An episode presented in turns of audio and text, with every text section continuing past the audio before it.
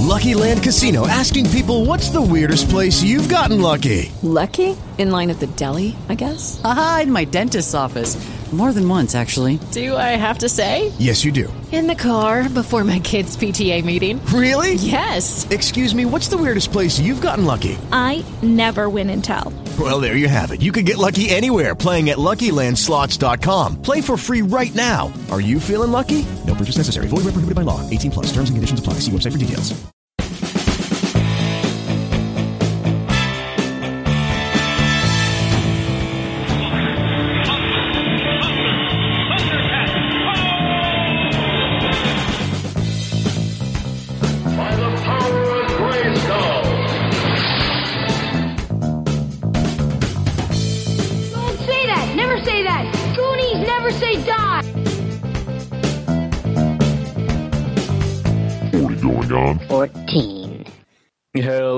Everybody. Welcome to episode 207 of 40 Going on 14. I am Mike. I am Grant. I'm Joel. And I'm Josh, and I don't think it's fair that David Carradine can put on a full body gimp suit and a German black uh, World War One helmet, and he's hailed a national hero. I do the same thing, and I'm told, Josh, you're not allowed into my child's birthday party. Well, you do bill yourself as a clown. I mean, I'm just saying. I don't see the problem here. I got nothing. Yeah, I know. I know. Let's. Uh, Nazism. The reason I wasn't able to watch this uh, uh, 2000 uh, Death Race 2000 on the train. Yeah, it There's, a there's different time. Oh yeah, uh, lots of lots of reasons not to watch this in, movie in public, but that's okay. I felt dirty watching it in private too. Um, hey, did you notice a new voice? I noticed a new voice. Who could that be? It's still not Patrick.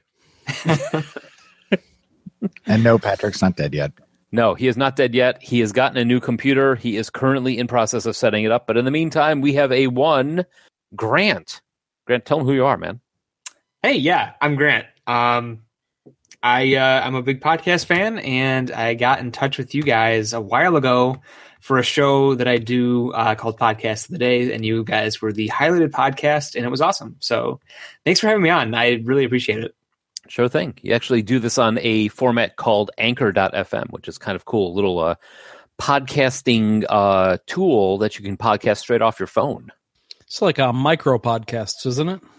Yeah, yeah. If you want to go check out more, it's just at Anchor.fm. But in the simplest of terms, it's basically like it, it's a great way to make a podcast, make um, micro podcasting, social audio, whatever you want to call it, just right from your phone. It's really cool, and there's a lot of um, community members on there already. It's it's really cool to interact with. So it's it's awesome. Yeah.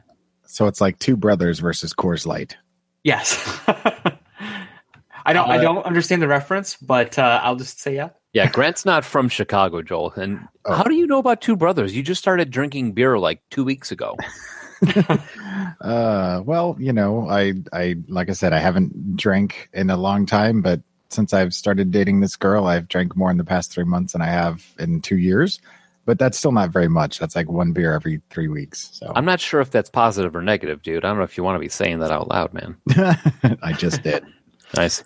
Well, if you're drinking heavily, um, the thing you would like is probably to listen to the excellent podcasts on the Podcast Collective, including No Hope for Humanity, Dating Baggage, Mint Inbox Cast, the Portland Beer Club podcast, and of course the Rad Dad Radio Hour. Yes, and if you're uh, listening to looking for something to listen to on Saturdays at noon, you can find us on Geek Life Radio, 12 noon on Saturdays. Just head over to Geek Life Radio online, and we will be not live streaming, but streaming. If you're looking for our older stuff, we're on iTunes. We will not be butt streaming either. oh, I'd guarantee nothing. I'm butt streaming right now. It's true. I can see it on the webcam. I don't own a webcam. Then this is really weird.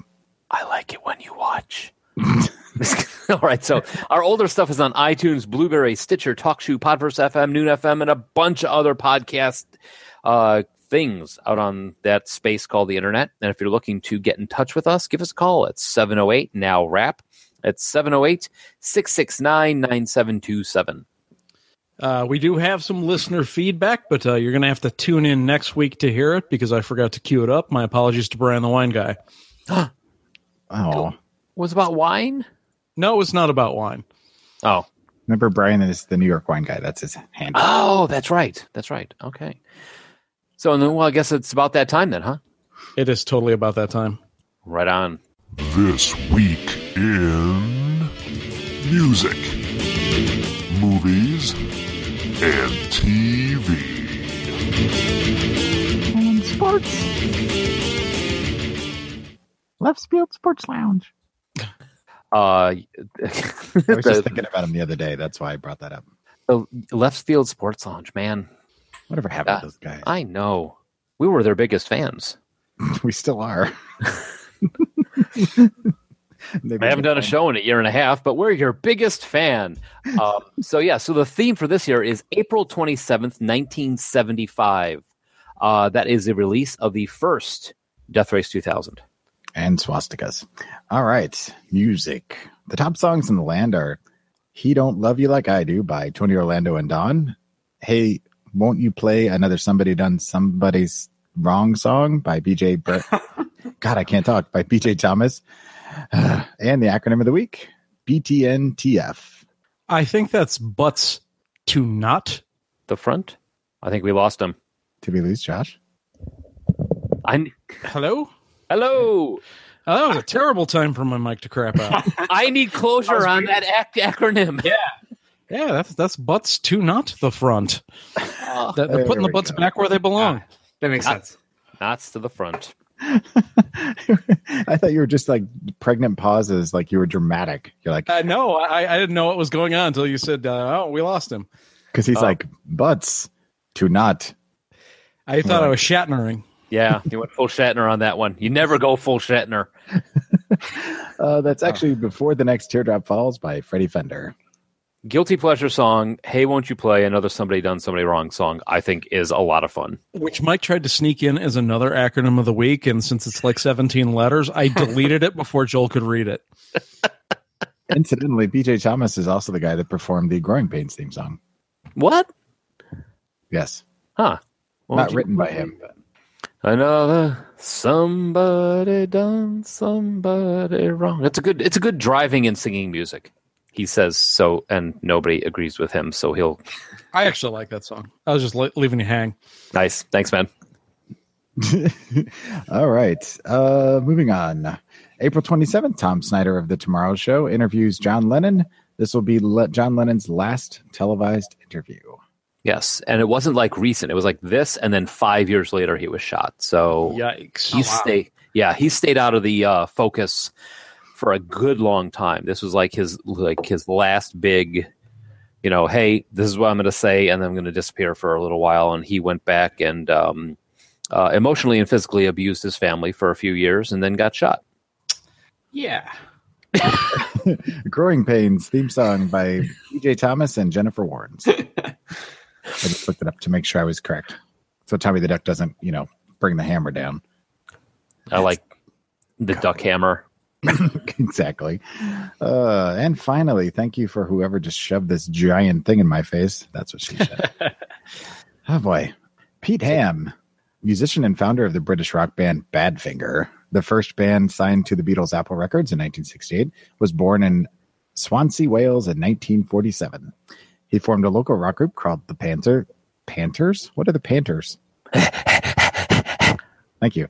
The Panthers in 1961, which would undergo several name and lineup changes before becoming Badfinger after the release of their first worldwide top 10 hit, Come and Get It.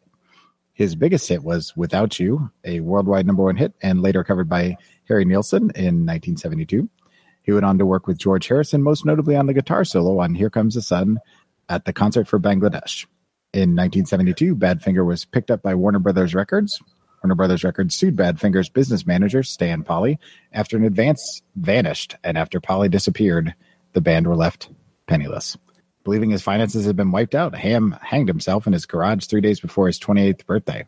Absorbed. His note, uh, he left a note telling his pregnant wife and her son that he loved them. It read, I will not be allowed to love and trust everybody. This is better. Pete. P.S. Stan Polley is a soulless bastard. I will take him with me. Jesus Christ. Yeah, he uh, he died. I forgot for the date, and he died on the uh, 26th, I believe. So You can't miss that story though. You can't not tell that story. no, Yeah. I mean, like, what? That is a hell of a suicide note to leave. Mm-mm. I mean, the, and the guy, I mean, the Panthers without you and all this, and Harry Nilsson, I mean, the guy had a huge like career, and then because this guy did this, you know, ran off with their advance. I mean, three days before he was 28. So crazy. That is fucked up. Absorbed too soon. Yes. Stan Polley lived until 2009, so I guess the you don't threaten to kill someone in your suicide note if you want them to. I'm just saying. No, I'm just saying. Stan was like, "Yeah, I'm, I'm gonna, I'm gonna run. Woo! Away with more money. I'm a ghost." All right, moving on to movies. The top movie of the week is, believe it or not, Death Race 2000. This knocks Shampoo, the Warren Beatty nut rom com about sexual mores in the 70s, out of the number one spot, which was odd because it had been knocked out twice earlier by Tommy and Escape from Witch Mountain.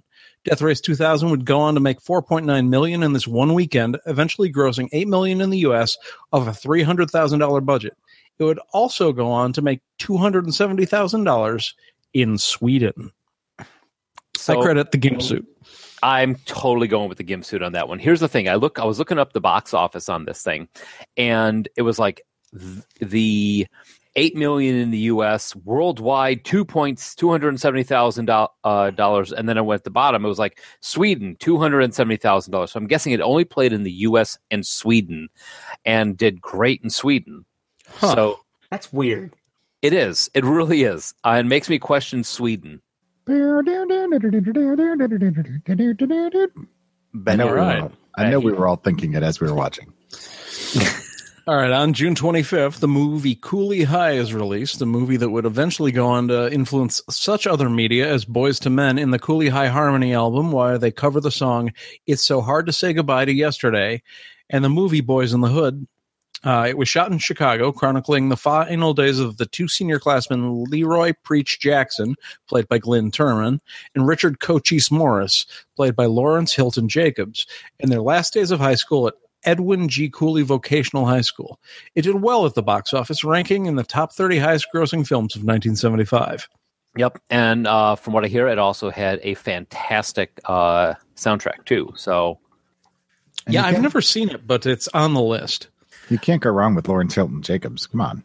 Well, here we go. Cooley High, Baby Love by the Supremes, which is actually the big, uh, huge one from it. Uh, My Girl from the Temptations, Fingertips from Stevie Wonder. Uh, I Can't Help Myself by the Four Tops, uh, otherwise known as Sugar Pie Honey Bunch. Um, just you, the best of best of Motown is in this is in this one. So, including Two Pigs and a Hog by Freddie Perren. I don't know that one. I didn't know who Lawrence. That's What? I didn't know who Lawrence Hilton Jacobs was, uh, and then I realized, oh, uh, from Welcome Back, Kotter. yeah, yeah. He was Washington J. Washington. Yeah, And most recently, he was featured in Rob Zombie's 31. Really? yeah, okay. Yep. Cool. Now I'm just gonna wait because there is uh, there is an age gap. Believe it or not, there's an age gap between us and Grant. Yeah. One that's so big you could put another lifetime into it. We could be his father. Oh Jesus. Um, yeah, I mean, yeah, that, that's actually a possibility. So yeah, that's that's that's why I'm not saying a ton because I don't really know a ton. don't don't hesitate. F- jump in, whatever. If you don't know, I mean, feel free to clarify. I mean, my question to you is: Have you ever seen an episode of Welcome Back, Kotter? No, I have not. Uh, can I have a show of hands from the three of us who thinks he's completely missing out? This doesn't work so well on a podcast, but okay. All right, cool. um, John, Well, yeah, if it makes you feel any better, uh, the original Death Race 2000 was before I was born too. Just only one year rather than many Don't- years. yeah, Okay. don't don't make him say that number out loud. Well, I was going to ask if he knows what Welcome Back Kotter is. Maybe that's a better question. Uh, also know. Oh my God, That's what I was afraid of. You were saying, Mike, though, John Travolta. Uh, John Travolta in his early years. It was his first. Uh, he was actually on this bef- way before everything else. He was a it was a sitcom uh, where he played a high school, uh, just a kid in high school.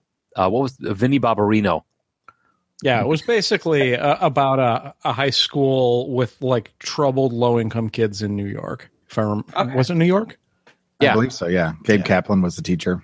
Yeah. Yeah, Gabe That's where- Kaplan. You get the Horshack laugh. Uh, uh, you've got the hey, get over here. You know the John Travolta thing at the time.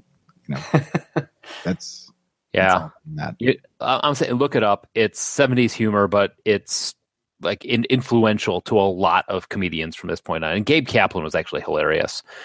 Gotcha. So, I'll add it to the list.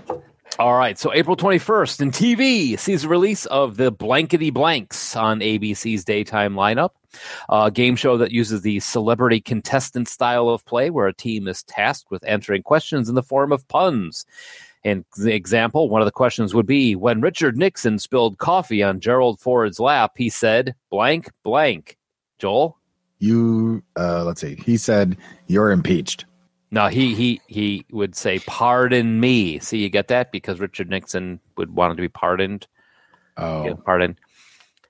So so yeah. Um, so this laugh a minute show replaced reruns of the Brady Bunch.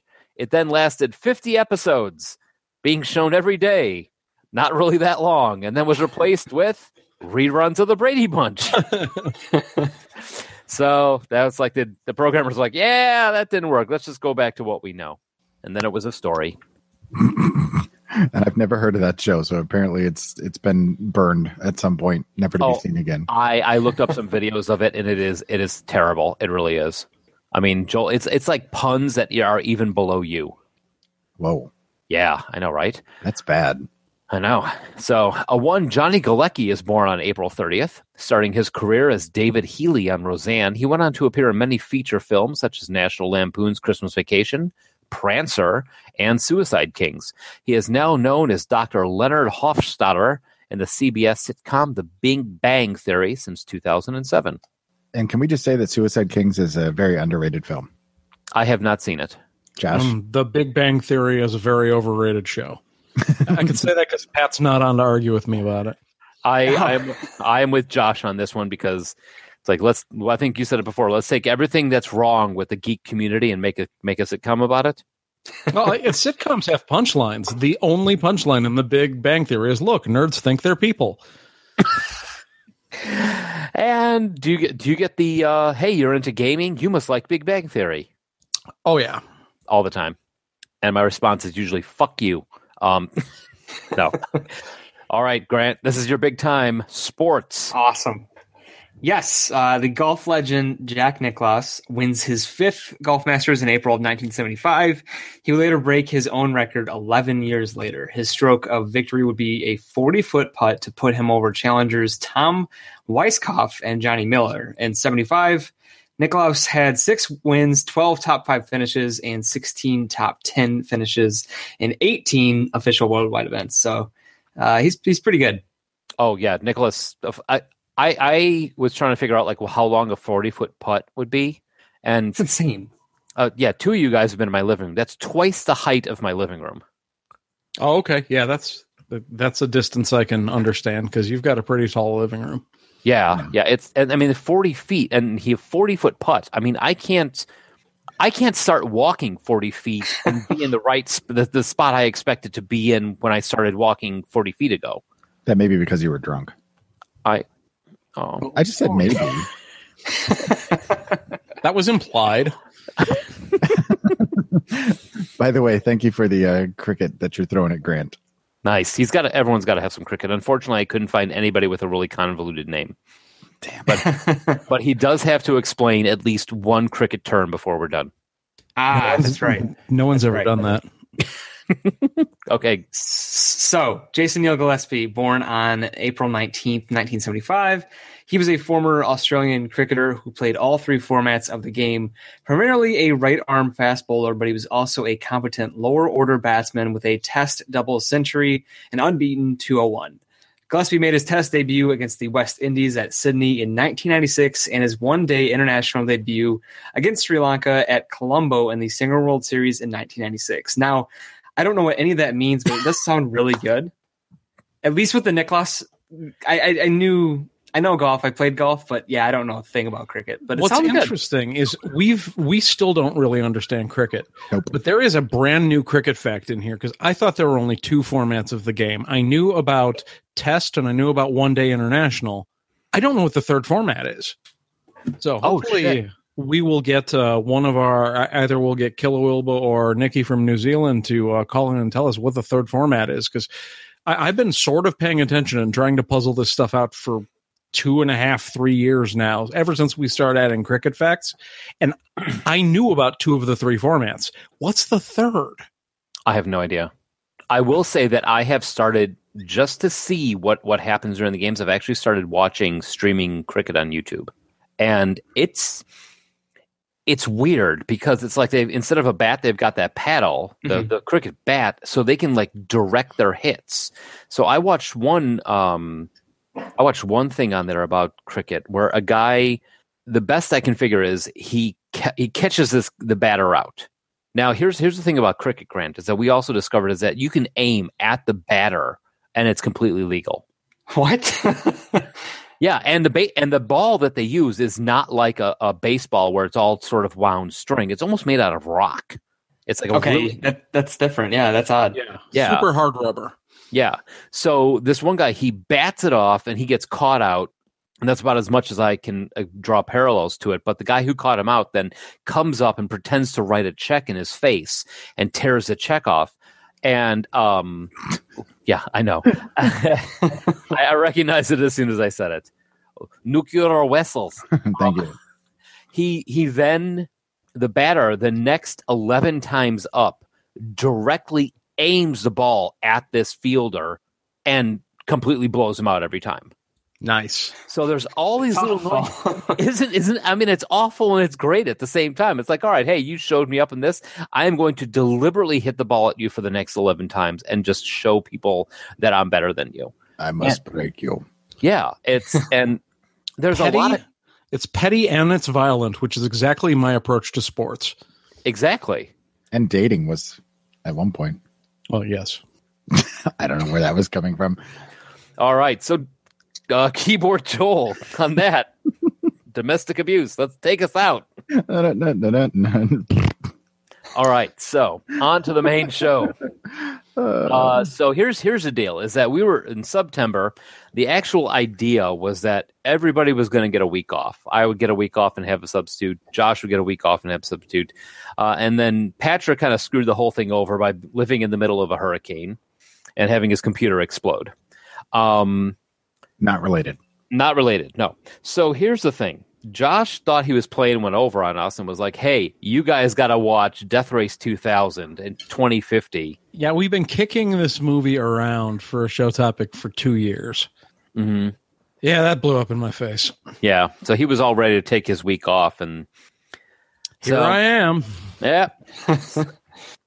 so here we go. In a dystopian future, a cross country automobile race requires contestants to run down innocent pedestrians to gain points that are tallied based on each kill's brutality. Now, quick note to uh, each of you on the show and then those listening. How many of you realize that that came from this film? Because didn't you, when you were first driving or when we were in college, or even if you were in high school and driving with your friends, you're like, oh, it's an old person, 10 points or whatever. Oh, yeah. Yeah, I completely knew that. Yeah, and I was familiar with it because while I'd never seen the film before today, actually, um, the uh, video game in the arcade is something I'd played. There was a video game? Oh yeah, Death Race 2000 was an early arcade game. Yep. Oh, wow. I didn't realize that. Yeah, so yeah, it's there's there's there's a lot of like cultural fantastic, a lot of cultural type stuff that uh, came from this one. So this was actually directed by a one Paul Bartel, who is known for his acting career, but has also directed such classics as Eating Raoul, where uh, a couple people who live in an apartment decide that eating their uh, landlord is the right way to go about things. Uh, Lust in the Dust, which I don't know if anybody, either of you have seen this, but this star Divine, uh, who, if you're not sure, if you don't know who Divine is, that's a uh, obese crossdresser. Yeah, one of the world's first great drag queen performers. Yeah. So playing Rosie Velez in that one. Um, and that one actually had Cesar Romero in it too. So that was kind of crazy. Um, but Paul Bartel, for his acting, he is a huge character actor. Um, he was a smuggler in The Usual Suspects. He was a congressman in Escape from L.A., which he also had something to do with. I'm trying to think some other stuff that you would really recognize him in.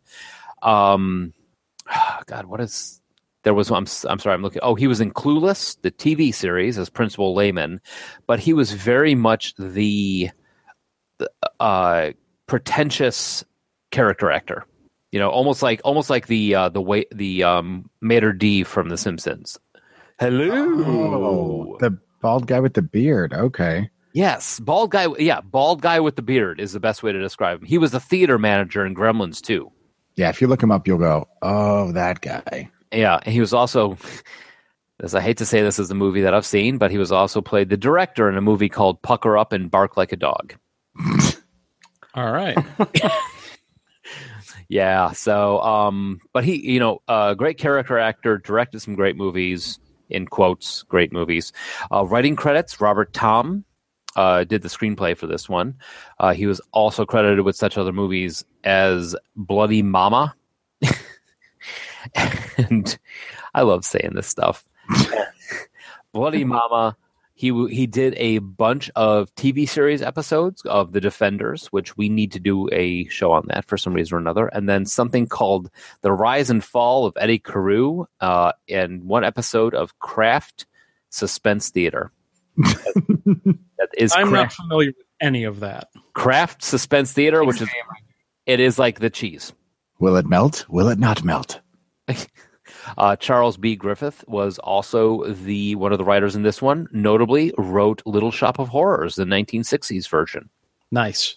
Yeah. So, uh, Grant, have you seen Little Shop of Horrors, the one with Harold Ramis?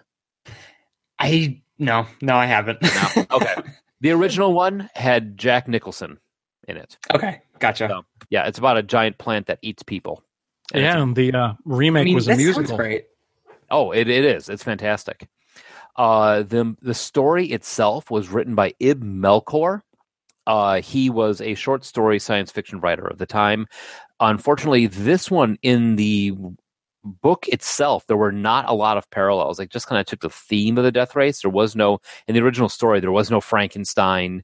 There were no other racers. It was all based off of one racer and one mechanic uh, in this race. So it's kind of like um, uh, the Schwarzenegger movie with the game show.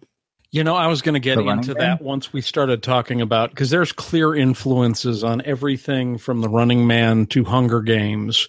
Oh Uh, yeah, they they owe quite a bit to Death Race. they really do. Uh, this guy also was a writer on such classics as Planet of the Vampires from 1965 and The Time Travelers from 1964. So, I mean, we're talking a lot of oh, and the original story of Godzilla raids again in 1955. So, I mean, this is a lot of old school writers, old school directors, and that sort of thing jumping in on this. So it's it's got its charm. Yeah, let's jump into the cast. So we have a one David Carradine playing the driver Frankenstein, Simone Griffeth as Annie Smith, Sylvester Stallone. Well, let, let's not just run past them though. Okay, all right, Of course, David Carradine is probably best known for kung fu. correct. But uh, more recently, of course, he's in Kill Bill Volume One and 2 hmm Uh, and I was surprised to find that Simone Griffeth uh, is still working. Like she's still putting out uh, stuff today. Yeah, so is Sylvester Stallone. yeah, So is David. Oh, never mind. Aw, Ah, now you made it bad. no, So yeah, so um, yeah, Simone Griffeth is still uh, putting things out. Most recently, she has uh, 2017 movie short called Catch and Kill. Um, there's still, I mean, she's still working, and that's fantastic, man. I mean, she's had about a movie a year, two or three a year since then. So good on her, I guess.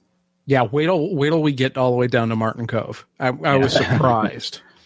Now, Sylvester Stallone played Machine Gun Joe Viterbo in this one, and uh, after we did the Rocky show, I can't understand how he went broke between this and Rocky because I, you know, I, I can't see why he wasn't a star after this. Yeah, I, honestly, th- we are, have already done a Stallone show, and somehow when prepping for that show, I missed this. Like I missed that it was even on his cal- catalog. Yeah, I did too. Yeah, and it's and he he wasn't bad in it. I mean, it's uh, it's pretty good. Um, so Mary War- All right, everyone, get your icons off that name. Woronov. Woronov Yeah. uh, plays Calamity Jane. Uh, she is actually is in a uh, movie in two, set for 2018 called Citizens, and came out in short in 2016 called A Flock of Birds. So she's still working. So good on Yeah. her. She was one of the leads in Eating Raoul. Yeah, yeah. She followed them along. And Uh, she's had a huge career. I mean, just she's been consistently working since she started acting. So correct. Yeah, uh, Roberta Collins. Um, I'm I'm not sure what's going on with the photo in her IMDb profile because Uh, it's, it's not her. it's definitely not her. 'cause The descript- description of her as brassy and beautiful blonde Roberta Collins was a terrific, dynamic, scene-stealing delight who greatly enlivened a bunch of choice, down and dirty '70s drive and exploitation picture with her earthy good humor, balanced vitality, acting, da da da da, da, and sex appeal. And then apparently somebody put a picture of my father in there. yeah, she was like the exploitation. I love the phrase "drive-through exploitation film" because that's that was her wheelhouse. Oh yeah, I mean she she was in such. I mean the big dollhouse. Uh, Caged Heat, like one of the big, big scream queen exploitation flicks. hmm And to follow up with women in cages in the whole cage genre. and she's really cute too. Yeah. She made me wonder if you know Nazism wasn't that bad. That's all text, takes, huh, Joel? No, no, actually it doesn't. But Oh, dude, she was in Hard Bodies and Hard Bodies too. Electric Boogaloo, Yes. where they have to get their bodies hard to save the community center. I'll give that a laugh. I've got the weirdest boner right now. Um, I can see it. we need a we need to do a teen sex comedy show. Do we? Do we really? That used to, okay, Grant, that used to be a thing. Like every summer there'd be like Hard Bodies, Porky's, Revenge of the Nerds. I mean, Hot Dog the movie, Hamburger the movie, oh my god, yeah. That's Ski. School. I'm waiting for the teen sex tragedy to start up. They called that Twilight. Yeah. Uh, Martin Kove is Nero the hero. Oh my goodness, Martin Kove. I mean, sweep the leg, Johnny. Between playing Kreese and then uh, playing uh, Erickson in Rambo: First Blood Part Two, like th- this is where I remember this guy from. And then I opened up his IMDb, and he's got 214 credits, including like 16 from this year. Oh my god. Jesus, that's crazy. Yeah, Yeah. I, I assumed this guy stopped working in like 1986, Nope. and I was so wrong. He's never stopped working, just like Mary Woronov. I don't know what two lava, two lantula is, but Hmm. I need to see that. You need to see you need to see Lavalantula first though, because that Otherwise, you won't understand. The, the whole context will be ruined. Seriously though, it, it, it's it's Sharknado. It's another it's another in the asylums category. Uh, it's a it's basically it's a sister movie to Sharknado. Actually, Fin Shepard, um, Ian Ziering's character, makes an appearance in uh, Lavalantula, and vice versa. And if you ever want to see a Police Academy reunion film, this is probably your best shot because half of the Police Academy film is in Lavalantula. No joke. Joel, never change. It's a Yeah, great. you're the only too. person I know who could maintain that many sentences completely seriously about Lavalantula. It's, it was a lot of fun, and I haven't seen the sequel yet, but I have it on my hard drive to watch at some point. Now, it. Please tell me this movie is about a giant tarantula made of lava. Uh, it's actually a bunch. It's about a bunch of tarantulas that come out of lava, but they but they are infused with like the heat and the lava, so that they can't be killed very easily. So like they can burn holes and things, and they're like super hot, and so they're kind of like lava spiders. Well, we can only hope that Martin Kove is there to tell Johnny to sweep the leg. I'm sure that'll be in there somewhere. You know what I've started doing? My my you guys know Sophie has started playing volleyball and I've started shouting out random movie quotes to her for instead of cheering because I'm not really big into the whole yay just yelling like one sound. So I've started doing that like like screaming the may the force be with you and the last game that I was at with her I screamed sweep the leg Johnny and completely disrupted everybody in the stands. That's mm. funny. What It was happened? fan- I mean, it was like it was like the coach who, like the line coach who was out there. She stopped and like completely turned and looked at me and missed a call because she was like, "What the hell? Really? You're calling out Karate Kid quotes to your kid on you know playing volleyball. I'm like, yeah, cool. You you missed the ball landing. You should probably do your job. All right. So moving on, we have a Louisa Moritz as Myra. And I recognized her. If I recall, she was the prostitute in One Flew Over the Cuckoo's Nest. Yes, she was. She was Rose. Um, she has 44 credits to her name, and uh, has been. The last movie was in 2000, so still kicking it. Uh, still, Well, you know, looking at her credits, I think she was kind of typecast because she played a character called Chi Chi, Bubbles, Whore, Sunshine. I mean, I think she was a little bit typecast. I don't think whore was the name. That's what it says. All right, we'll just we'll just run with that. uh, also, we have Don Steele as Junior Bruce, and in the credits as the real Don Steele. Well, yeah, I mean this this guy is the voice of radio in '80s movies for a long time. He was rocking Ricky Rialto in Gremlins. Yes, it took me a while to recognize his recognize his voice, but uh, when I uh, did see it, it was I did notice he was also played Curly Q Brown. Okay, ready for this, Grant? He played Curly Q Brown in Grand Theft Auto the movie. That oh man. Okay. All right. So that was written, directed, and starring Ron Howard. I know what you're talking about. I haven't seen it, but I know what you're talking about. I have nothing to say to that. I know. As do I. Ron Howard. Um, are you familiar? I ha- I hate keep keeping doing this to you, man. It's a very old film. I mean, Yeah. like it's 70s, yeah. uh, Oh, wa- I took a look at it. I was afraid it was an adaptation of the video game. No, it's Yeah, in, that's what I thought. That's what I thought. yeah, no, no, no. He was he he he's known for playing uh, Tom Colonic in Osmosis Jones. 1977. No, he's not. He's known for playing Richie, Richie Cunningham on uh, Happy Days, but uh, Oh, and right now he's better known as an award-winning director. oh yeah, uh, Saving Private Ryan. That's one of the movies you may have known him to do. Hey, I've, that's a movie I've seen. A Beautiful Mind, Parenthood, okay. Yeah, big, big director, and I think he took over the new uh, standalone, uh, the Star Wars, Yes, he's currently filming the, the Han Solo film. Oh, which which I am really excited for. Grant, you were saying or not? Grant. I don't think we lost him. I don't know. Uh, this also starred Joyce Jameson as Grace Pander, who was the um, the news the news girl in this one. Uh, Oh, that's who that was. yeah, she was the one. Uh, Grace Pander, who was a dear friend of mine. Oh, Yep, she was in the movie The Apartment, starring Jack Lemmon and Shirley MacLaine and Fred MacMurray, and also uh, in Outlaw Josey Wales, she played Rose. Oh, okay. Yeah, so good stuff. Uh, uh, Carly Benson and Sandy McCallum as Harold and Mr. President. Uh, Sandy McCallum is known for this is this is what I love about this one. He's known for Mr. President in Death Race 2000, and is also known as playing King David and Samuel in animated animated stories of the Bible. Oh, yeah. The rest of his catalog is voice acting for Bible cartoons. That's fantastic.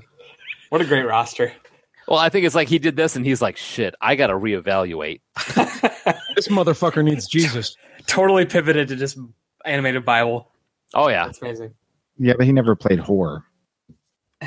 you were doing so well. He should have. All right, so trivia.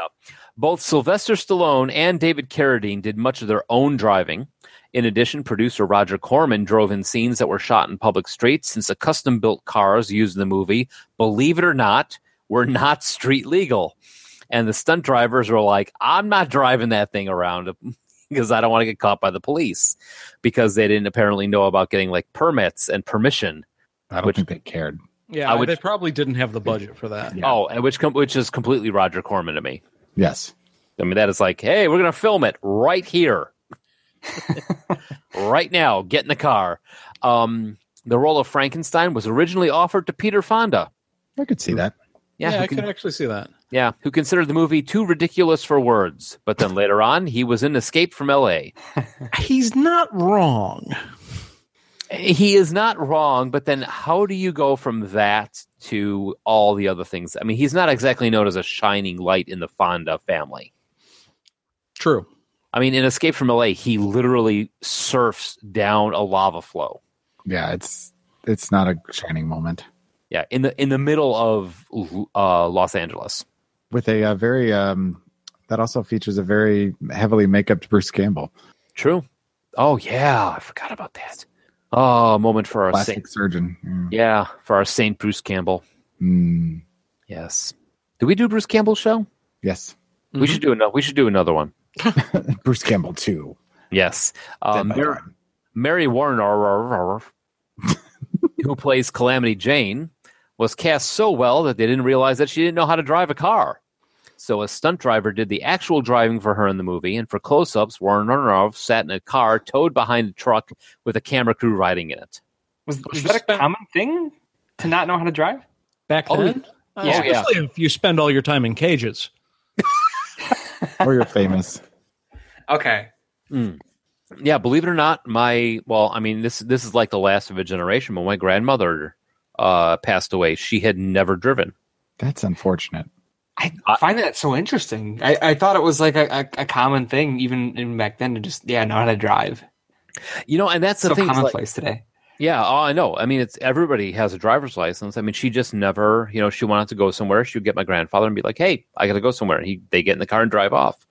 So, Yeah, my mom didn't learn until I was old enough to remember her taking driving lessons. Wow, wow. yeah, kind of crazy. Uh, so the most of the time, the cars did not run, so they had to be pushed down hills in order to get them to move. Uh, That's more, funny. isn't that awesome? Moreover, the camera used to film the cars were undercranked in order to perpetuate the illusion that they were moving faster than they actually were. That I'm not surprised. You could tell. You Oh, could yeah. definitely tell. Yeah. And that was actually a thing. I mean, it was instead of risking the lives of people driving and that sort of thing, and they actually would do this a lot and for uh, slapstick movies. In fact, I, I remember um, Arsenic and Old Lace, they would do, they'd underclock the. Um, the cameras for like when Cary Grant was doing his slapstick and like a fall over a couch and that sort of thing, so he can fall slowly and not hurt himself, but then would speed up on the film, and so it would look like it was funny. It's one of the reasons why the late 60s uh, action movies with Steve McQueen look so great even today, is because there is no undercranking. Dude was just insane and just drove the cars at full speed. I, I think you mean completely fucking badass is what Thank you you, Mike. Thank Is you. there a difference? Not at all. Yeah. Potato, potato. Badass, completely insane. Um oh god. I wish we could do a Steve McQueen moo show, but we don't have anything for the now. No kidding. I know, right? Screw that. We'll just do it all then. All Steve McQueen. all right. would All do right. So here's a question. How many of this, how many of us had was this the first watching of the movie? I'm definitely the first for me. I'm going to say all of us because it's the first time I've seen it. Really? I was dragging my feet on this until a few hours ago. You said dragon. Rawr. Um, this is not the first time I've seen this. What? Yeah, I used to work at a video store. I picked this up a while ago. I mean, this is Death Race 2000. It was completely up my alley on this one. I've seen this one before. Um, but uh, Wow. I'm I'm really curious for the uh, the youngin in our group for today. so, Grant, what did you think of this 1975 classic? So I mean, we were, we were talking about this a little bit. Um, I didn't know what to expect going into it. I definitely looked it up and saw that it was like a cult classic. So I, I was kind of curious as to what it was about. Um, so I started it up and I was sort of half watching it because I was doing something else. Um, but towards the towards like the the beginning middle, I mean, once I got going and I, I paid more attention than I was supposed to be doing, but it was uh I liked it a lot. I'm, I'm surprised at how much I liked it.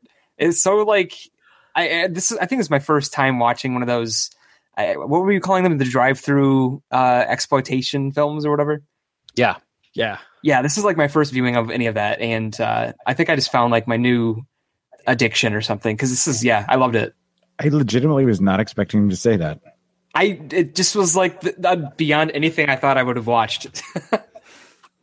See, and this is one of those things like if you were well, God, I can't believe I almost said this. if you were walking, say if you were walking around a video store and you saw this pop up, Hey, to be fair, I, w- I- I went to Blockbuster back in the day. you okay, know? yeah, hey, no, no, no, I know, and it wasn't that long ago. It really was not that long ago. But um, I mean, I would have put this on if I would have put this on back then, and the second the hand drawn titles would have popped up, I would have been like, "What the hell?" Um, that I think honestly was part of the charm of this movie. Yeah. I mean, they made it for sixty thousand, six hundred thousand dollars. That's like that's less than an actor is paid to be in a movie nowadays by a oh. huge margin. I think what most surprised me was to see, oh, that's Sylvester Stallone. I, I think that was probably the, the thing that caught me most off guard. And he was I pretty damn realize good. that he, he was, and that's that surprised me too. It was like he he actually had a good performance in it, or at least I thought. Yeah, I mean that's the thing is I I was not looking forward to seeing this, but I was I had my eyes glued to the screen pretty much for the entire thing, and uh, I, I was shocked at how much of an influence it had on the post-apocalyptic game show, which is almost its own genre. If you take it all the way up to the Hunger Games, you can see clear influence That's from great- this yeah. straight to the Hunger Games Definitely. and uh, I was surprised by how much I enjoyed this. It's campy. Uh, some of the acting's a little uneven. Some of the fight choreography is questionable, but it- somehow works despite the, these broad stereotypes coming together for a pretty ham-fisted political satire meets a racing film. Uh, when I was texting my wife when I was watching it, I, I was like, "This is crazy. This is like the late '70s, early '80s cartoon Wacky Racers meets Hunger Games." Well, give credit where credit is due. Roger Corman is the master of taking a small budget and turning into something that makes a profit, and that's why he's the uh, has the lifestyle he has today. Is because he's got a knack for doing just that. And whether the movie's garbage or not doesn't matter. As long as it's entertaining and it moves forward, it makes money. And that's that's his niche. That's what he does. That's what made him famous. Right. And and here's part of the thing is that like when David Carradine agreed to do this, it he had just finished up Kung Fu. And everybody was saying to him, You've just gotten out of TV. If you don't do a movie now, everyone's gonna forget you. And he he jumped into this one because in his in, I think his quote was this is going to make everybody forget about the little Chinese guy that I was playing in Kung Fu. And then they wrapped him in leather and I have to give respect to the I, the effect of him wearing the mask and when he pulled it off and had the David Carradine face. Yeah, that's the thing is he's not an uh, traditionally what you'd call an attractive dude, but he looked so disfigured with the mask on that they actually, by comparison, almost turned him into a sex symbol. Almost. And David Carradine and bl- I wasn't going to say tidy whiteys, but it's like blacky. wha- I okay. I'm done with that. I don't. I don't know where to take this. Yeah, good call. Good call, stopping right there.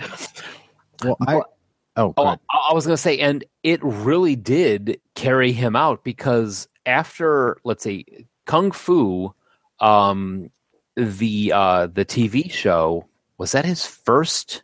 God, I think it was. I think that was his first thing was Kung Fu. Oh no, he was in Shane, the TV series. He was he had a lot of like young stuff, but he finished. Come back, Shane. But he was in Kung Fu. He finished it up in 75.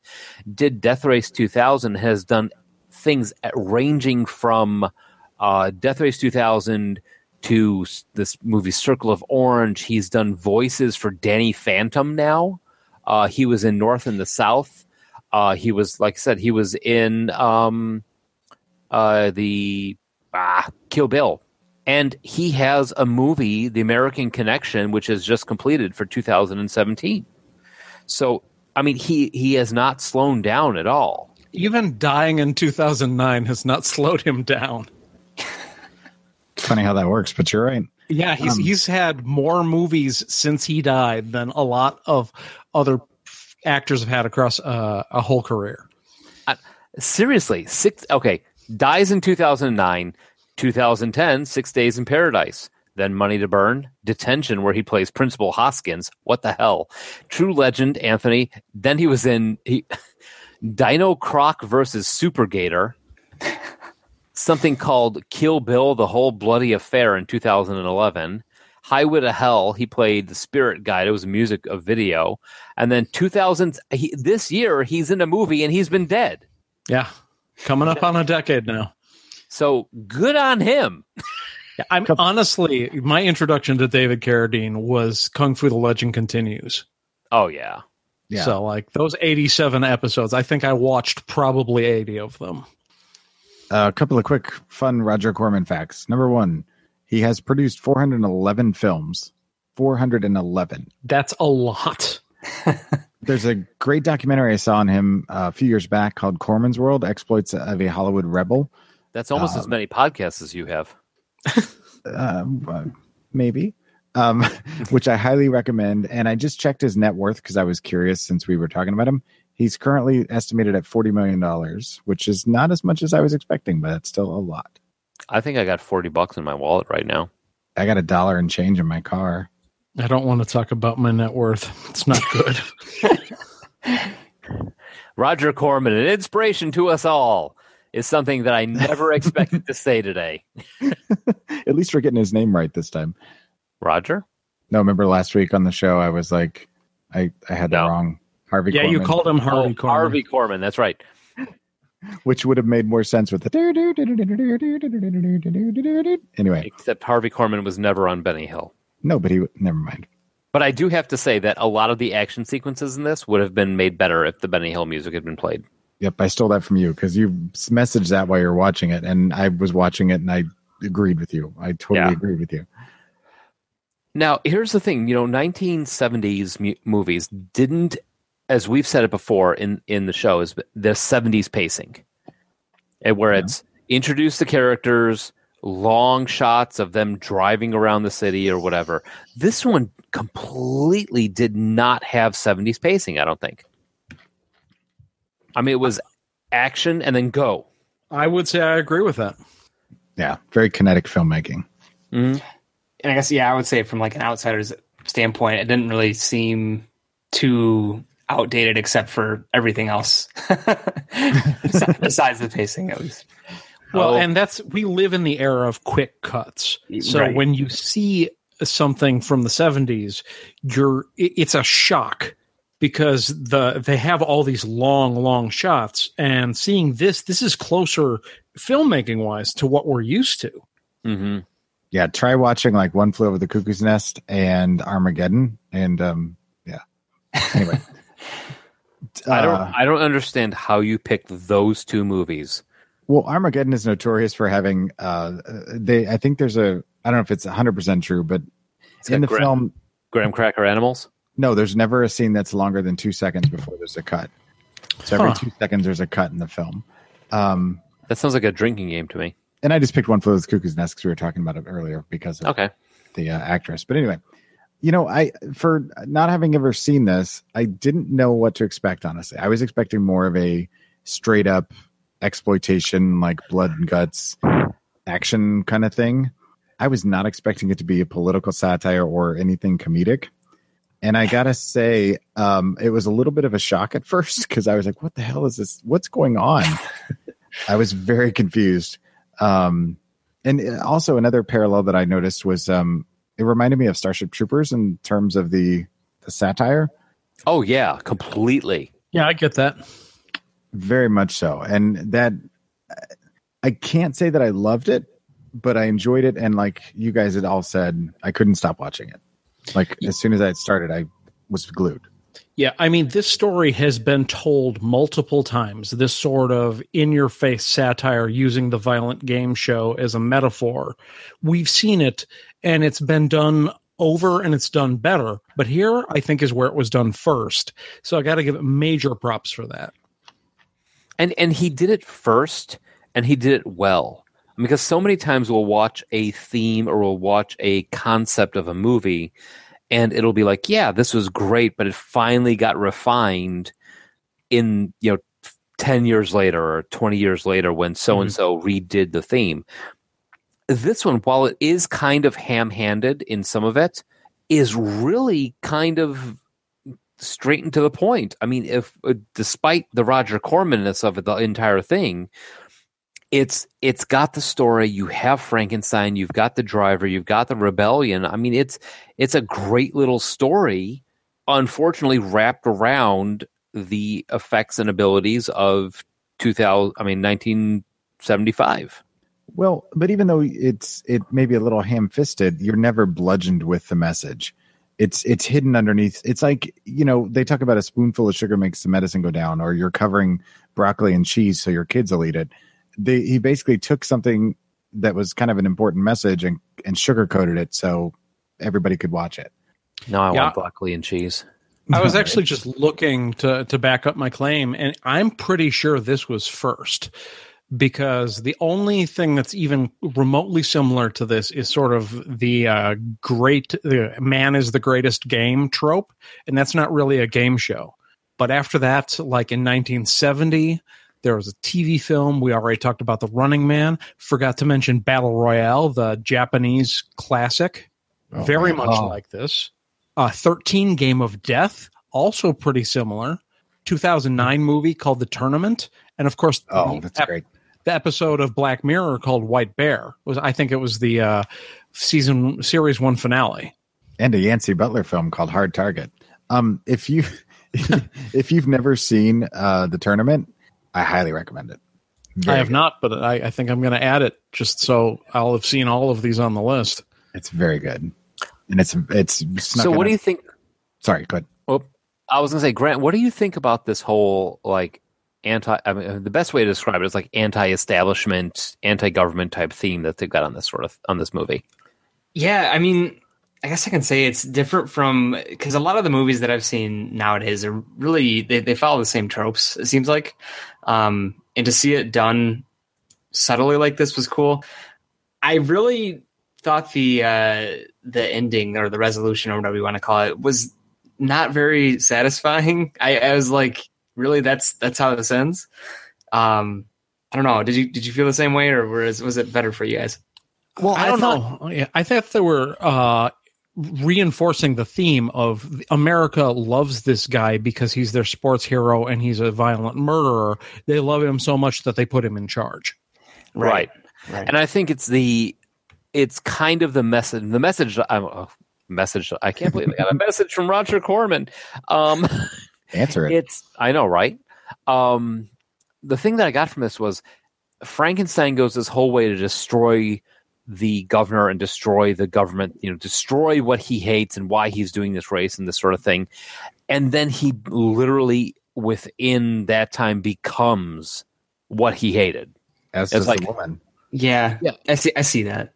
Where it's like the doc, I mean, the Doctor Who song. It's like the Who song. You know, here comes the old boss, same as here comes a new boss, same as the old boss. Mhm. Though it does seem like he's breaking the cycle. I also thought it was cool that they worked in an explanation for that ridiculous mask and costume in that there he was one of God knows how many people to wear the Frankenstein costume who are all wards of the state who were trained from birth to do this. Right. And the and when when they mentioned the hand grenade, everybody drinks. that was here is a, a grenade built into my hand. What is it? Of course, it's a hand grenade. What is Why gonna- not? And can we can we uh, try and uh, help me understand why Joe Viterbo's uh, It's- it, car had machine guns on it, but they didn't actually fire? Well, because it was made out of plywood and had to be pushed down a hill. yeah, I was a little disappointed because he had the giant, you know, uh, silver spray painted, you know, bayonet on the front or whatever, but the guns just were there for show.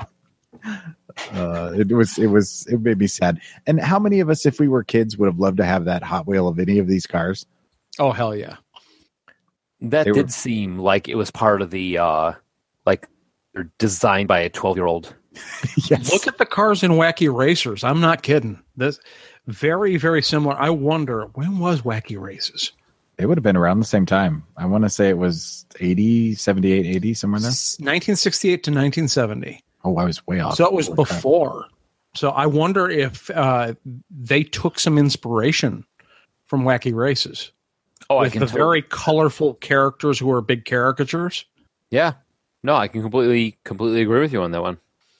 So, have we milked this alligator as much as we're going to? Yeah, I think so. I mean, you've. Uh, I, it was interesting I, since I'm gonna draw a point of comparison when we talk about. I do want to mention the broad stereotypes in those characters. You had Nero, the hero, who was vaguely Greco-Roman themed, Mhm.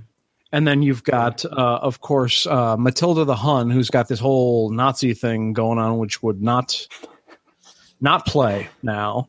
You've got Calamity Jane uh, in her bull car, just this vague stereotypical Texan. And then you've got the Chicago gangster Machine Gun Viterbo. And it's interesting because Frankenstein is the least caricature of all of them. Yeah, he's just a gimp. Yeah, he's he's just this guy. He's he's Frankenstein because he's been in so many crashes that they keep replacing parts of him. Mm-hmm. So that's that's pretty much all I had left to say that we hadn't covered. Right. All right. Cool. So let's uh, take a quick break, and we will be back in a little bit to talk about Death Race 2050.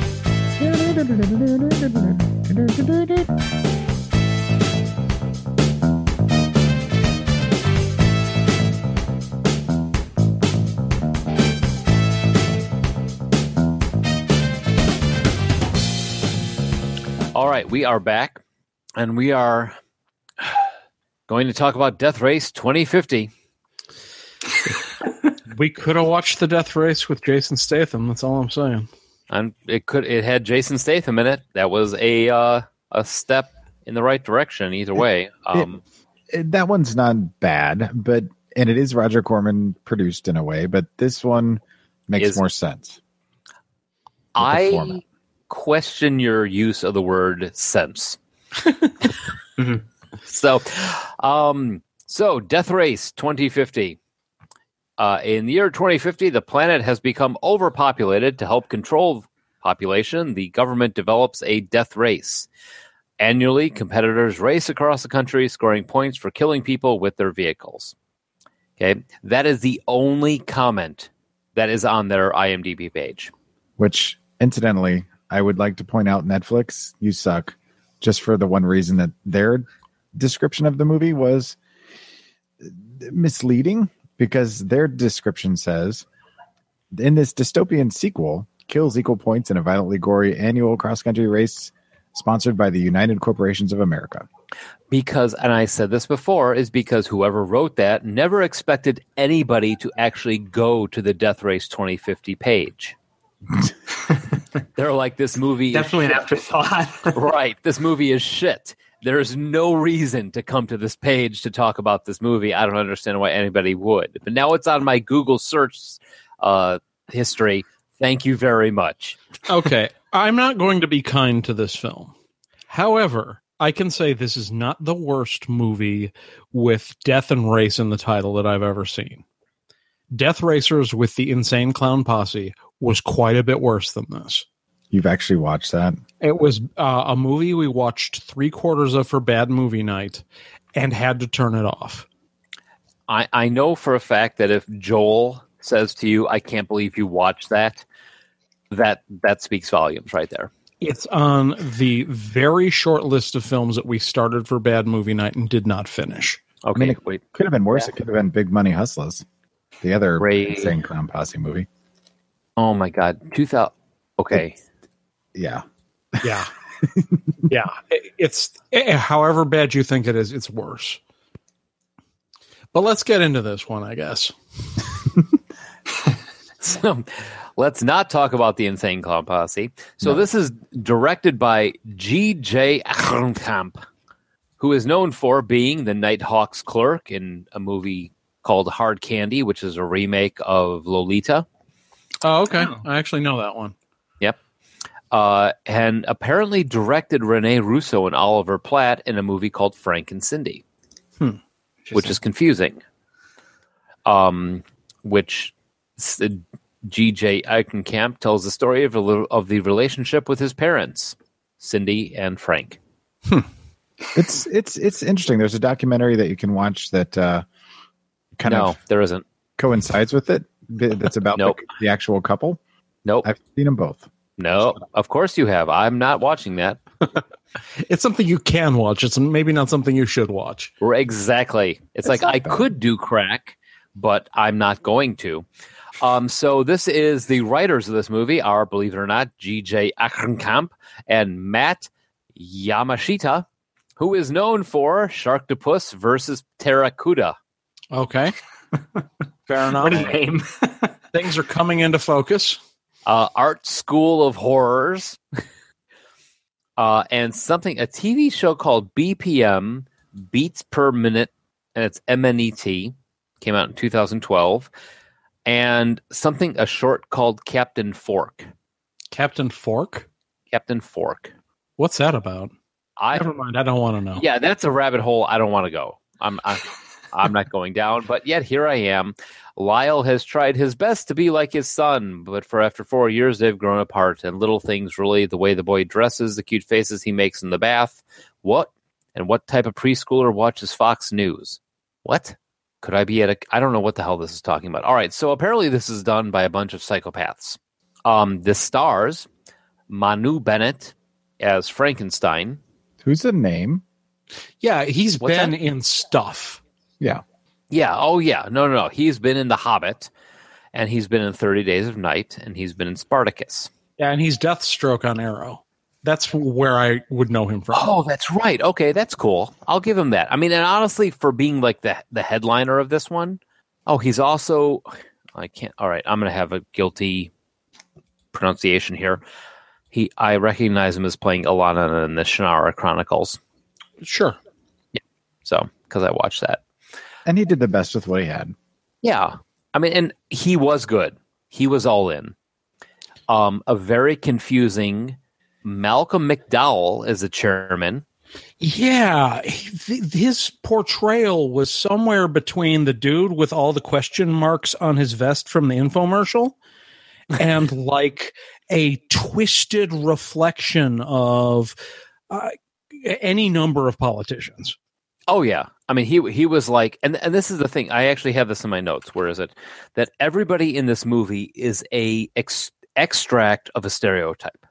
So you take a stereotype and then you dilute it. I mean, not dilute it, but extract Yeah, the concentrated. Yeah, it's a he, everybody in this movie is a concentrated stereotype.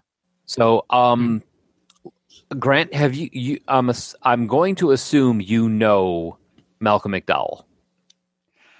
Shouldn't assume. I I do. Um, if I remember correctly, I I do. Clockwork I- Orange. let me let me refresh my memory. Let me let me jog my mind here because I I think I oh he's in um a Clockwork Orange. Yep. Yes, Yeah, I I know who he is. yeah, and Alex. yeah, and he's been in Yes. all. I mean, he's been in Metalocalypse. He's been in video games. He was a voice in the Elder Scrolls. He has done everything from five star amazing movies to, believe it or not, the high fructose adventures of the annoying orange. He was also in Caligula. All hail Yes. Caligula. And Hail he's a, Caligula. he's a Some- favorite of Rob Zombie also. some of these actors where they've got this great reputation, great catalog, you're like, how did they get this person for this project? Malcolm McDowell, you're like, eh, I could see it. Yeah, I'm looking. I'm looking at his. I mean, you hear Malcolm McDowell. Oh, Malcolm McDowell. Okay, okay. He did Bra- Baron von Gulish in the Grim Adventures of Billy and Mandy. Yeah, What he was the in hell? Tank Girl. He's he's kind of a, one of the he's like the Steve Buscemi shotgun actor. He or Danny Trejo. If he's offered a role and it's money, he'll do it. And you know what? Good for him. Mm-hmm. Seriously, Malcolm McDowell, I salute you, There you go. but not with my hand. Um. So anyway, Marci Miller plays Annie Sullivan. Uh, she is known for such movies as Rebellion, a Star Wars story, which is coming up in 2016 at the end of this year.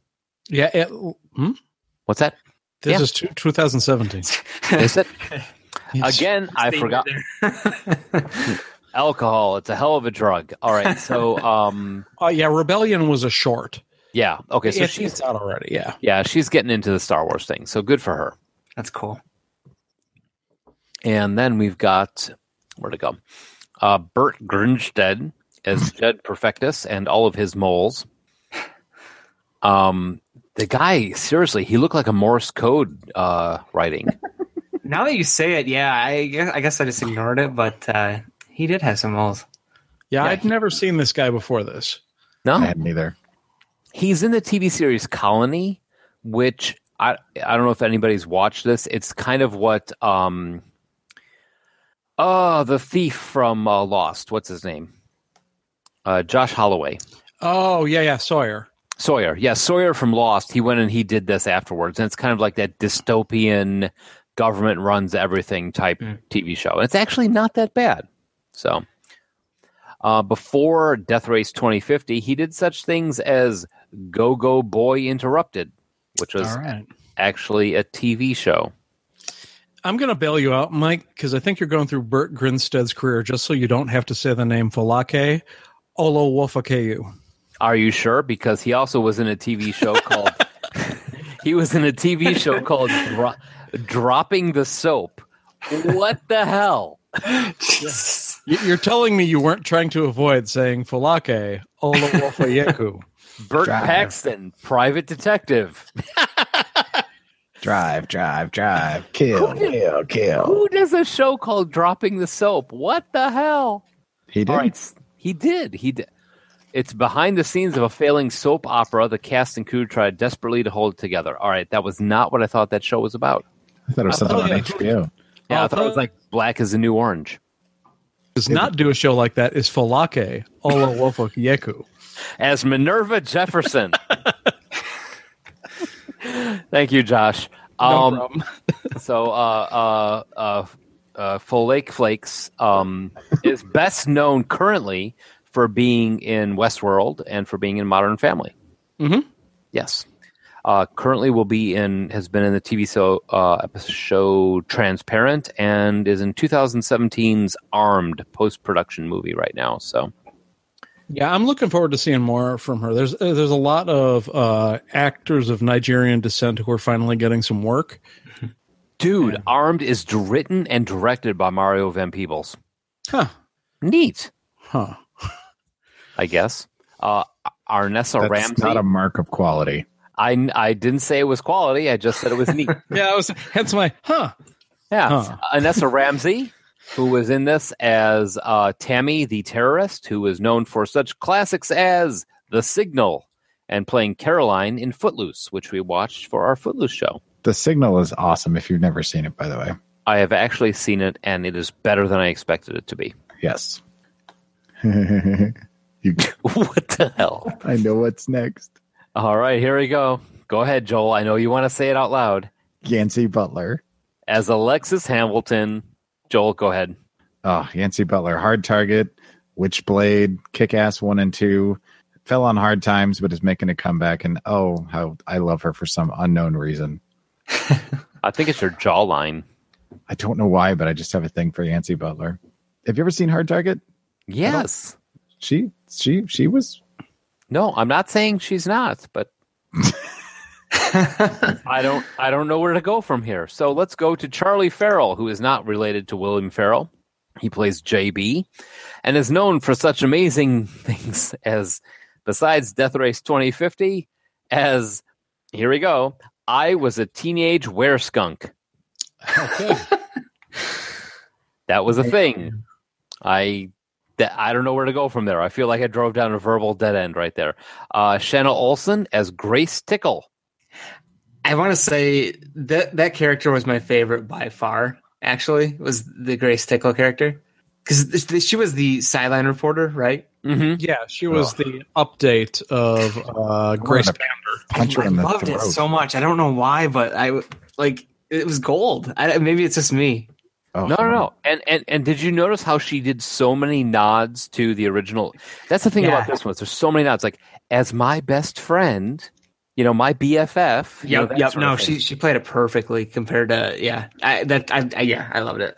yeah. And she was doing the Ruby Rhod thing with her with her uh, microphone. I wanted Mm-hmm. to punch her in the throat though. I did I hated that character. I hated her so much. All right, and then ready for this? The Abe, the uh, automatronic dildo car, was voiced by DC Douglas. Who is DC Douglas? He does the voice of Albert Wesker in Resident Evil 5. Okay. So lots of voiceovers, bold and beautiful. He plays Dr. Whitman. Um, he has he's on the regular show. He plays like three or four different characters on the regular show. awesome.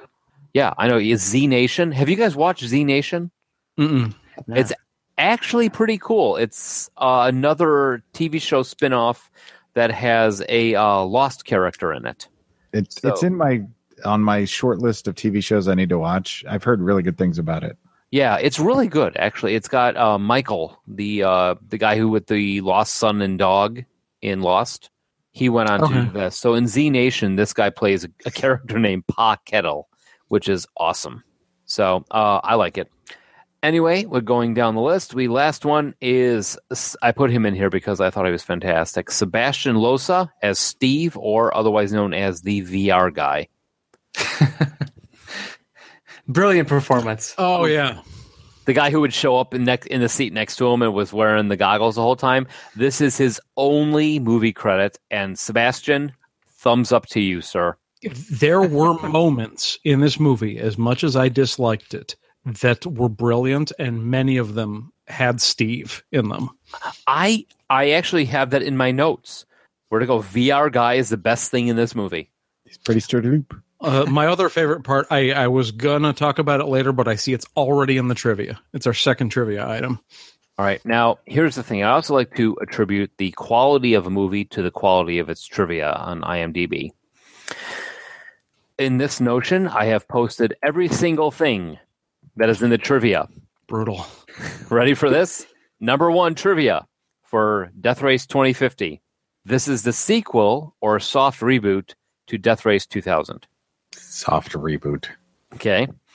Uh, this movie features a scene in which Annie and Minerva have a conversation in the Bechdel bar about the death race and Minerva's background. However, this scene, ironically, fails to pass the Bechdel Wallace test since the two characters talk about men, specifically about Frankenstein and Annie and Minerva's respective fathers. I noticed uh, the Bechdel sign as soon as they went in, and I gotta say, most of the stereotypes in this movie had me cringing super hard, especially Minerva Jefferson. And of the few moments of what I thought were actually decent parts of this movie, that scene was one of them because it totally flipped the script on me. It that I was interesting because it was actually a poignant movie, a poignant mo- uh, moment in basically a bucket of crap. I'm just speaking from the hip here. No, I- I'm I'm with you. I mean, uh, have we learned nothing from Judge Dredd? If you have a character that's known for wearing a mask or a helmet, you don't take the fucking thing off for eighty percent of the movie. Right, right. Yeah, at least in the first one, Carradine put it back on several times before just getting rid of it. Yeah, that tripped me Mhm. out. Now, um, here's some more trivia. the harpoon gun that Perfectus attacks Frankenstein with after checkpoint two is a Nerf CS 18 Alpha Trooper with a six dart clip instead of the standard 18 dart I drum. I knew it. When I looked at it, I'm like, that's a Nerf gun. And I couldn't prove it, but now you've proved it. oh my god, this is the trivia. Frank Frankenstein's gloves are made by Rothco, tactical supplier of gloves. and Jed Perfectus wears white Converse All Star high top sneakers, also known as Chucks. Hmm. That is the entirety of the trivia for this movie. Mm-mm. That's. uh, I don't- Oh, they're called Chucks. Yeah. Oh. Not like I don't have a pair on right now. Do you? I do. But anyway, When we were watching the social satire uh, for this movie, all I could think is WALL-E did it better. They were making some of the same points uh, that they made in the with the humans in WALL-E, but this is a movie that made Ed- Idiocracy look like a documentary. You know what? For a brief moment, I wasn't sure who WALL-E was, but now I'm with you on this one, so we're good. Well, an idiocracy was so far over the edge with its satire that it it made perfect sense and it was brilliant in that regard. This was so far over the top, it was just kept going and fell down a pit. Yeah, I, I mean, uh, there were things about it I liked. The whole introduction of the AI VR element with all the people with the glasses looking through a passenger, I, I was like, okay, this is a modern take on it. But like the caricatures they had for the various characters for me were too over the top f- to be relatable. They all fell flat, especially that uh, self-driving car that's a big vibrator for its creator. Mm-hmm. I don't know what the fuck that was. And the suicide mode Yeah. and all that. Uh, yeah. I'm, I'm sorry. I'm typing. I'm actually friending Sebastian Lois uh, on Facebook right now. it just it, it struck me as this was a movie that tried too hard for like 80% of it and it was such a shame because it was it could have been good It could have been, but it's like everybody. Uh, you're right. They tried i- incredibly hard for the entire thing. The- I don't understand this, but the effects were actually worse in this than they were in the 2000 in the uh, 1975 version. all right mike and i have been tearing this to bits i want to hear from uh, joel and grant I do. I want to give it some credit and say that I did think the humor was pretty sharp. I, I only made it halfway through before having to having to call with you guys, but I made it halfway through and I thought it did have like some high points. I mean, albeit most of it being low, but I thought it was, eh. It tried at some points. I don't know. Uh, it, it was definitely a i think soft reboot is the appropriate term here because it it it didn't just borrow heavily from the original it straight up just shot for shot in a lot of cases took the original and it, it, the stereotypes you're correct were i don't know way over the top but i i think they were going for a modern take on the story and trying to make it relevant but it it just it just fell really flat. And if you compare it to the the big budget remake that they did with Jason Statham, there they made it made more sense in terms of they had prisoners who fought in this death race that was televised, and that was their way of kind of earning points to get back, you know, some of their sentence revoked by you know going this death race. And it, if somebody died, it didn't matter because they were hardened criminals. Who cares? so it made more sense and it was a lot more gritty and and uh, the the storyline was more cohesive here it was just like we're going to take the original we're going to try and make it something that makes sense now and they just went way too far overboard Yeah, I kind of felt some of the characters were almost like they were written by a super edgy high school senior that thinks he's got some really interesting shit to say about politics. And then once he gets to be 30, he's going to look back at his notebooks and go, Holy shit, I had my head up my ass. Yep. If I want to watch a movie like this, I'm going to watch Gamer. You know, where they're controlling the actual, the, they're everybody at home is controlling the FPS characters. They're actually people out on the streets trying to fight for their life, type of thing. With who was in that one, Joel? i'm trying to think of his name all of a sudden oh crap Uh, Gerard Butler. thank you i couldn't Gamer. call his name 2009's Gerard, Gerard Butler Gamer. I mean, this is that is so much better a a statement than than this is. And you're right, Josh. It's like everybody in this movie is like a an extract of a stereotype. well look at um uh the united corporations of america i get what you're going for but i mean it, it is it's something you would see on a high school Yeah. notebook It's like Right. nothing further than that. it doesn't mean Exactly. anything. And and then the president is like sitting there, and there's girls behind them with their tits out for absolutely no reason. Yeah, Yeah. I I don't know. When I look at some of these films, I have to say, okay, are you saying something important? Are you saying something new? Are you saying it in an interesting and unique way? And is the film itself well made? And I can uh, have a film that fails on one or maybe even two of these, but for me, this, aside from individual moments where I was like, okay, that was pretty clever. Like I was rolling at the uh, names of the various renamed states. I thought a lot of those were Those were really funny. That's definitely where I found my high points was the names. Um, Honest- but There's yeah, one of like Walmart America or Walmart uh, Walmartica or something like that. Right. couldn't- Yeah. Honestly, I was all about Shitsville is actually Baltimore. right. but like this film for me failed to fire on all four of those cylinders. And where the original was succeeded in some ways as an exploitation racing film and political satire, This did both of those elements way worse than the original, and it didn't even have the "we've never seen this before," so you get bonus points going for it. Mm-hmm. Yeah, that's fair. Yeah, and I think you're completely right on the. This is a movie that was made by 17 year olds in high school trying to be edgy. So, I. Mm, all right. Well, I mean, we we we watch a lot of remakes and redos and reboots and reimaginings, and that's uh, the big bread and butter of the show. And uh, usually, we can find a reason why they did it, or we can find something in it that made it its own film.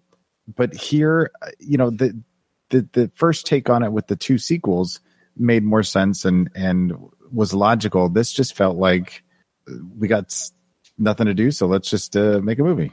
it just there was nothing to it that really had any value to it, other than maybe, like you said, the names of the various states and a couple of scenes here and there. That's why. Hey, what are you doing this weekend? I don't know. You want to make a movie? Dude, I got this notebook full of great ideas. Some of the message they were even trying to put forward made me intensely uncomfortable. When they're talking about how people are doing nothing but popping out a bunch of children and then show a stadium full of brown people, I was like, holy shit, dude, do you even realize what you're saying? Maybe you do, Yeah. and that's fucking horrifying. And then you transition from that message directly into the problem with this country is people need to get jobs. All of a sudden, I'm like, fuck it, I'm out. Yeah, I mean, I checked out pretty early on this one. Um, it, Tammy the terrorist. All right, she's a you know a radical like uh, uh, fundamentalist Christian. And know- most of her, even Christian fundamentalism, is by way of Ricky Bobby. Mm-hmm. Like she's constantly quoting, uh, uh like '80s and '90s uh, actors and car- uh, pop culture references. Yeah, I mean, it was it. This this was a movie that tried so hard to be edgy, it slit its own throat. Yeah, it, it's like I, when I was commenting in the chat when I was watching it about how it felt like it, it felt like it was part Troma movie. And I think you said, Mike, that uh, you, it made Troma look like Shakespeare or something like that. and you're right. It does because Troma knows what he's doing. The Troma films, when James Gunn was working for Troma, he was he was making a movie and he knew that this movie was shit. I mean, and that was the thing is that he knew this movie was shit and he embraced it and said, "Hey, I'm doing Tromeo and Juliet and it's going to be terrible, but I am 100% in and it's going to be terrible because I want it to be terrible."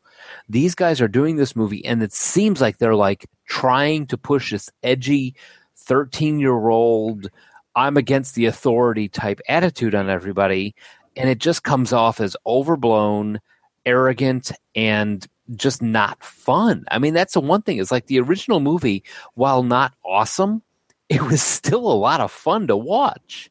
Yeah, I could say that even though the satire was slap you in the face, I didn't feel like I was being preached at with the original, and I did kind of feel that with the sequel or I the could- yeah. remake. Absolutely. Yeah. Uh, just as soon as I saw uh, Malcolm McDowell as the president, I'm like, oh boy, okay. Here we go. Here we go. it's Kept going from there. Oh my god, Malcolm McDowell is in this. This is gonna be shit. And who says that? it's like Malcolm McDowell. You know. All right. I mean, the best part was Manu Bennett. I mean, he he embraced that character and played it to the hilt. And every time he was on the screen, I cared about what was going on. But as soon as he was gone, I'm like, okay, really, we're back to this now. All right. All right. I will say this though: the first half of the movie, Frankenstein was a whiny bitch. He was, and it made me mad. Yeah. Isn't it? Right? Because you're like, dude, you're Frankenstein. Why are you? Bi- why are you being such a bitch about this? You have won four of these. Exactly. And I, I just thought it was. I was like cringing at it. Like it's not. On, I don't think it's my on Manu Bennett, but just the character itself. Right. Oh, and then, and so then, it's- stereotypical. and how about the how about the whole? You know what you need to do is ask open ended questions in your interviews. What the hell? Where did that come from? right. It's totally out of left field. Okay, quick thing. When I read the the Netflix synopsis, I was when it first started, I'm thinking to myself, I'm like, okay, how are they going to create a sequel to the original film? Because at the end, Carradine uh, topples the government and becomes the government himself.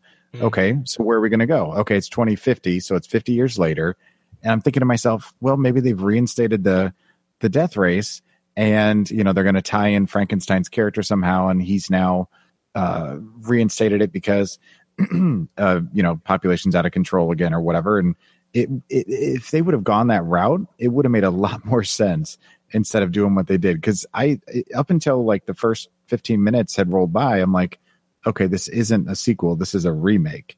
Mm-hmm. And I felt kind of disenchanted because it could it could have done something if you took it 50 years in the future and explained why they reinstated the whole death race again. Yeah. But they didn't. Yeah, and that's and that's the thing is that it's like you've got these super over over extended stereotypes of the characters. You don't really have a focus outside of being in your face. Mm-hmm. And that's the thing. And the other thing, I just want to toss this out here. What the hell with the corn ninjas? I mean, first off, corn ninjas, and second of all, why do corn ninjas have have lightsabers? Uh, yeah, I have no answer for you. The, It's the out that notebook. It's that notebook. Yeah, and and the and the last thing, the only question I have, I have yet to figure out what the hell the answer is. But at the very end, where uh, the perfect guy is attacking Frankenstein from car to car, where the hell did the chicken come from? I don't know.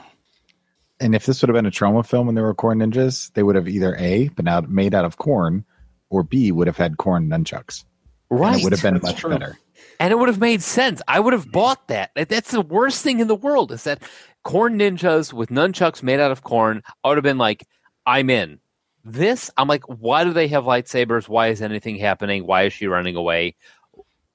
I I am confused by this entire movie. Ro- I mean, Roger Corman should be shamed for the fact that he has his, his name on this, But I bet he made money on it. and good for him. I mean, we've been over this. And and why weren't the why was the corn ninja doing b boy moves? I don't. If he was made of corn doing b boy moves, I would have bought it. What does that say about us? We're brilliant. I don't think that's what that says. But I'll go with it. All right. So I, I think it's pretty obvious, but let's go for the quick thumbs up, thumbs down. All right. So I'm, I'm Grant. I'm going to leave you for the end on this one. Okay. Okay. So Joel, thumbs up, thumbs down, an original and the new one. The original, I'm going to give it three quarters thumbs up because I wasn't 100% in, but I, I got it and I enjoyed it for what it was. The remake, eh, thumbs down, except for Manu Bennett. I'm sorry, sir. All right, Josh, what do you think, man? Yeah, I'm I'm with Joel. I'm uh although I'm a little more enthusiastic about my thumbs up because I appreciate its origin of a genre that I like.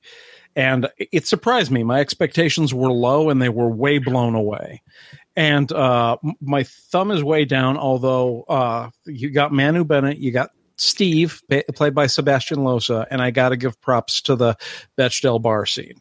Uh, but beyond that and the concept of the uh, uh, VR goggles where people could actually like watch the race, it- those I've just described everything, every redeeming quality about the whole movie.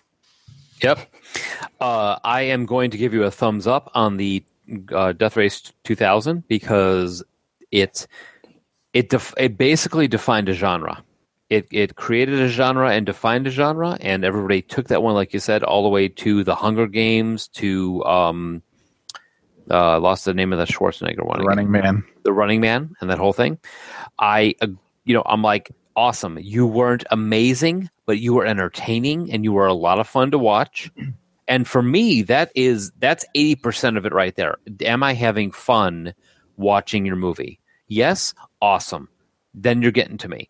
Uh, for the new one, Josh, I'm with you. Okay, the Bechdel bar, cool. That was kind of a neat idea. The uh, you know you had like three gems that you could have ran with in this movie, and instead you got you you used the same fake intestine prop 16 times in the movie. they got a lot of mileage out of that fake intestine prop. I mean, I'm telling you right now. Now, Grant, how about you, man? So definitely a thumbs up on my first endeavor into that genre with the first movie. Um, I definitely need to watch it again and actually probably just not take it so seriously, but like probably watch it with friends as well. I think it'd be a really good movie for that. Second uh, movie, the 2050, absolutely not. Thumbs down. Uh, just to just spend your time watching something better. Oh, I do have one other thing to say about the new one. Yancy Butler, I love you. Oh, Yancy. She was kind of the Emilia Clarke of her time. She had those eyebrows going. She does. Is it wrong to say that I'm sexually attracted to Emilia Clarke's eyebrows, but not anything else? Uh, no, because she's got nice boobies. I don't want to hear about the boobies. I just want to talk about the eyebrows. All right, maybe this is not the best time for it, but if you'd like to give us a call, you can always do that at 708 Now Rap. That's 708 669 9727. Right. What? Oh, no, go ahead. Okay, and if you're looking for our older eyebrows, they're on uh, iTunes, Blubrry, Stitcher, TalkShoe, Podverse FM, Noon FM, and a bunch of others podcast networks out there in the pod universe. Joel, what do we got for next week? We've got a secret co host for you as we are delving into Freaky Friday. Yes, Freaky Friday. We are looking at the original and we're looking at the new. Um, unfortunately, I've forgotten everybody who has starred in those movies.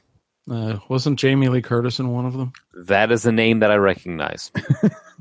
Are we talking about Lindsay Lohan? yes, we are. All right. Hey, Grant, what is it that you do? I mean, besides being a Can you say that one more time? Grant, what is it that, that you do besides being a student and all that stuff? Yeah. So um, besides being a good old college student doing that good old college thing, um, I'm actually an intern over at Anchor, so that's why I'm uh, talking about them so much. But yeah, I, I do an internship with them, still working with them, and uh, it's been really fun. And I can't recommend like just checking out the the app enough. It's it's really fun to use. Yeah, and I I need to get on there more often than I do. I really do. Um, it seems like a great app if you're looking to make a quick and short podcast or something that you know just have an idea for something but you don't have the full on equipment and ready to go with it you can actually create your own podcast and get on the web and broadcast your thoughts and feelings and you know what you what you think about death race 2000 to the Plus- world Exactly. Plus, they've got good taste in shows. They interviewed us. Yeah, I know, right? So, uh, Grant, I want to thank you very much for being on this show. Um, I apologize for making you watch uh, Death Race 2050. No, no, no, no. I thank you for bringing me on and uh, and definitely making me watch a movie that I don't think I ever would have ran across otherwise. I, I really enjoyed it. Seriously, and I hope you get together, get together with your buddies, and make them watch uh, Death Race 2000. Dude, I But not will. and I will yeah, not 2050, uh, specifically 20,000 or 2000. And then I'm going to assume probably not the, like, I don't know if they're the fake sequels, the two and three or whatever. One, two, and three but the Jason Statham was in the original, and then two and three were not Jason Statham.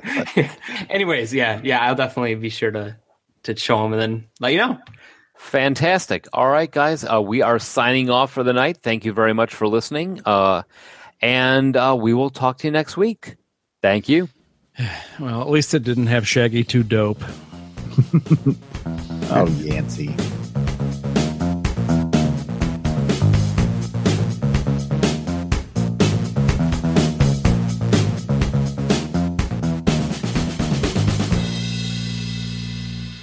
An homage to Nazis. No, I was saying I I saw at the beginning of 2000. I saw the Nazi uh, flag or the swastika, I guess, and uh, I was wondering what kind of movie I was watching, but then uh, got figured out. With the Lucky Land slots, you can get lucky just about anywhere. This is your captain speaking. Uh, we've got clear runway and the weather's fine, but we're just going to circle up here a while and uh, get lucky. No, no, nothing like that. It's just these cash prizes add up quick. So I suggest you sit back, keep your tray table upright, and start getting lucky. Play for free at LuckyLandSlots.com. Are you feeling lucky? No purchase necessary. Void where prohibited by law. 18 plus terms and conditions apply. See website for details.